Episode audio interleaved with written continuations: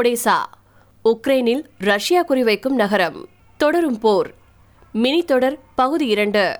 ஒடிசாவில் மக்களிடையே போர் எதிர்ப்பு உணர்வு உச்சத்தில் இருந்துட்டு இருக்கு ஓடிசாவில் வாழக்கூடிய ஆண்ட்ரியா சொல்லியிருக்காங்க நாங்க பாசிசத்தை தோற்கடிக்க ரஷ்யர்களோட இணைஞ்சு போராடினோம். இப்போ ரஷ்யாக்காரவங்க எங்க பேர குழந்தைங்கள கொல்ல வராங்க. ஒடிசாவில் இருக்கக்கூடிய அதிக பேருக்கு ரஷ்யாவில் ஒரு உறவினர் இருக்காங்க. ஆனா அவங்க எல்லா தொடர்புகளையும் துண்டிச்சிட்டாங்க. ஓடேசாவில் வாழக்கூடிய மக்கள்ல தொண்ணூறு சதவீதம் பேர் ரஷ்ய மொழியை பேசுறவங்களா இருந்துட்டு இருக்காங்க அவங்கள பாதி பேருக்கு உக்ரைன் மொழியிலும் பேச முடியும். அவங்க ரஷ்ய மொழி பேசுறதுனால தங்களுக்கு ஆதரவா இருப்பாங்கன்னு ரஷ்யா நினைச்சது நடக்கல. மொழியில வேறுபட்டாலும் நாங்க உக்ரைனியர்கள் சுதந்திரத்துக்காக போராடுறோம் அப்படின்னு சொல்லியிருக்காங்க மக்கள். எட்டு வருஷத்துக்கு முன்னாடி ரெண்டாயிரத்தி பதினாலாவது வருஷத்துல ஓடேசா நகரம் பிளவுபட்டுச்சு. அப்போ ரஷ்ய ஆதரவாளர்களுக்கும் அப்போ ரஷ்ய ஆதரவாளர்களுக்கும் ஜனநாயக ஆதரவாளர்களுக்கும் இடையில ஆயுதங்களோட மோதல் நடந்துச்சு. அதுல சில பேர் கொல்லப்பட்டாங்க. ஆனா இன்னைக்கு அந்த நிலைமை இல்ல. அன்னைக்கு ரஷ்யா ஆதரிச்ச மக்கள் கூட இன்னைக்கு ரஷ்யா எவ்வளவு ஆபத்தானது அப்படிங்கறத புரிஞ்சு வச்சிருக்கு. போரின் தொடக்கத்துல இருந்த ஒரே கேள்வி என்னன்னா ரஷ்யா எப்படி ஓடிசாவை தாக்கும் அப்படிங்கறதா? கடல்ல இருந்து தாக்குவாங்களா? இல்ல பாராஷூட்ல இருந்து குதிக்கும் பறக்கும் படை மூலமா தரையிறங்குவாங்களா?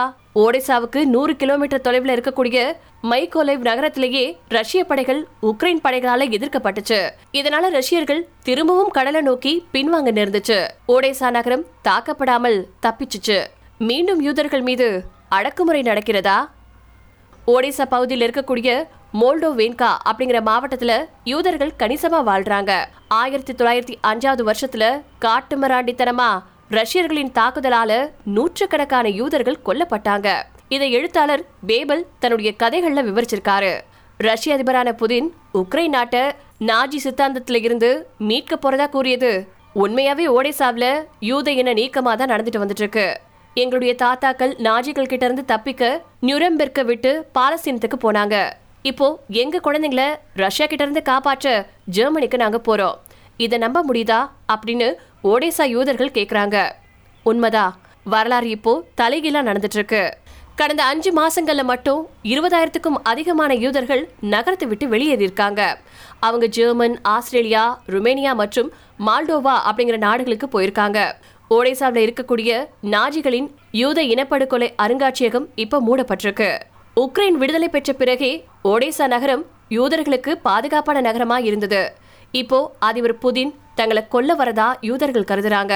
அதனாலேயே வெளியேறிட்டு இருக்காங்க மற்ற நாடுகளில் அடைக்கலம் புகுந்திருக்கக்கூடிய யூதர்கள் திரும்பவும் நாடு திரும்புவாங்களா அப்படிங்கிறது சந்தேகம்தான் அதே நேரம் இன்னமும் கணிசமான யூதர்கள் ஓடேசா தான் நம்மளுடைய மண்ணு அப்படின்னு நகர விட்டு போகாம அபாய சங்கு ஒழிச்சா அறைகளில் தஞ்சமடைகிறாங்க சோவியத் காலத்தில் ஓடேசா ஒடிசா வட்டாரத்தில் இருக்கும் மைக்கோலிவ் நகரத்தில் இருக்கக்கூடிய கருங்கடல் கப்பல் கட்டும் தளத்துல தான் ஒரு காலத்துல சோவியத் யூனியனின் நீர்மூழ்கி கப்பல்களும் விமான தாங்கி கப்பல்களும் கட்டப்பட்டுச்சு. இப்போ அந்த சோவியத் கப்பல் கட்டுமான தளம் ஒரு கல்லறை மாதிரி மூடப்பட்டிருக்கு. புதின் சோவியத் ஒன்றியத்தின் சரிவ இருபதாம் நூற்றாண்டின் மிகப்பெரிய புவிசார் அரசியல் பேரழிவு அப்படின்னு அழைச்சிருக்கிறாரு. ஆனா சோவியத் சர்வாதிகாரத்துல இருந்து விடுதலையான பத்து கோடி மக்களுக்கு அது மிக பெரும் சுதந்திரமா இருந்துச்சு. சோவியத் கால இழப்பை மீட்கணும் அப்படிங்கிறது தான் புதினுடைய நோக்கமே. அதில் வெறியாவும் இருக்காரு.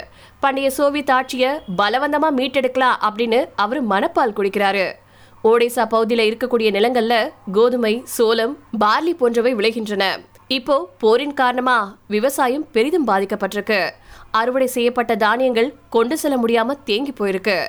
ஜூலை மாசம் ரஷ்யாவோட உக்ரைன் ஒப்பந்தம் ஒன்று போட்டதுக்கு அப்புறமா ஒடிசா மற்றும் பிற துறைமுகங்கள்ல இருந்து சில கப்பல்கள்ல தானியங்கள் ஏற்றி செல்லப்பட்டுச்சு. ஆனா அது முழு வீச்சில இன்னும் இயங்கவில்லை. இதனால ஒடிசாவில் உள்ள விவசாய நிலங்கள்ல இருக்கும் தானியங்களை விற்கிறதுக்கு நவம்பர் வரை ஆகலாம் அப்படின்னு விவசாயிகள் கவலை கொண்டிருக்காங்க. போர் முடிவுக்கு வர இருதரப்பும் பேச்சுவார்த்தை நடத்தணும். இல்லனா முழு பேரழிவு ஏற்படும் அப்படின்னு சில விவசாயிகள் நினைக்கிறாங்க. ரெண்டாயிரத்தி பதினாலாவது வருஷம் ரஷ்யா கிரிமியாவை ஆக்கிரமிச்சு இணைச்சிக்கிச்சு. கிரிமியாவோடு நெருங்கிய தொடர்பு இருக்கக்கூடிய ஒடேசா நகர மக்கள் பலருக்கும் இந்த உறவுகளை தொடர்றதுல பிரச்சனை ஏற்படுத்துச்சு. கிரிமியாவில் உள்ள தமது உறவினர்களுக்கு தபால் அட்டையையோ இல்ல பணத்தையோ கூட அனுப்ப முடியல அப்படின்னு மக்கள் சொல்லியிருக்காங்க. இப்படி வரலாற்று சிறப்புமிக்க ஓடேசா நகரம் ரஷ்ய தாக்குதலால பெரிதும் பாதிக்கப்பட்டிருக்கு. அதே நேரம் ரஷ்யாவின் தாக்குதல் ஹிட்லர் காலத்து நாஜி ஜெர்மனியின் தாக்குதல் போல இருக்கிறதா மக்கள் கருதுறாங்க.